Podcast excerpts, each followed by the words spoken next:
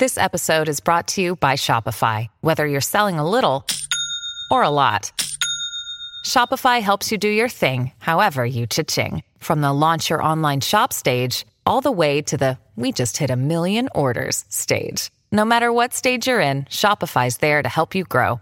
Sign up for a $1 per month trial period at shopify.com slash special offer, all lowercase. That's shopify.com slash special offer. Rise, Harry Potter fans! Hogwarts is coming back on our screens. The news broke recently. HBO announced they're starting the production of the Harry Potter series. No, it's not going to be a new story. The same story, the same characters, but a whole new show consisting of seven seasons, one per each original book. They promise to uncover the books in better detail and take their time to show what the original movies didn't. Some love this idea of the show, some don't. Anyway, we have a collection of the Harry Potter world stories that fans would actually want to see. So here we go. The first one, the story of the founders of the School of Witchcraft and Wizardry, could be an amazing spin off.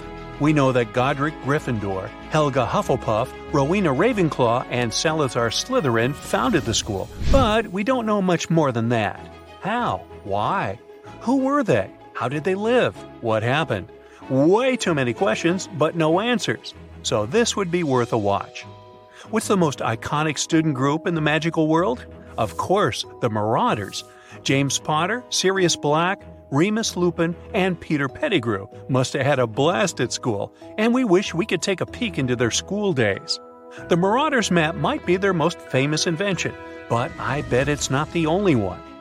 You know how in Star Wars we got the whole backstory on Darth Vader? It would be so good to get something similar starring He Who Must Not Be Named.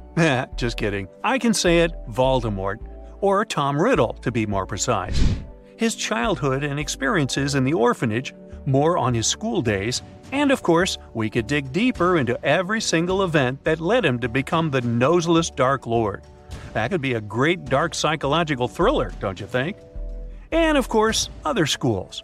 We've heard about the French school, the Bulgarian one, and the Fantastic Beasts introduced us to the American one. But there's a whole wide world out there.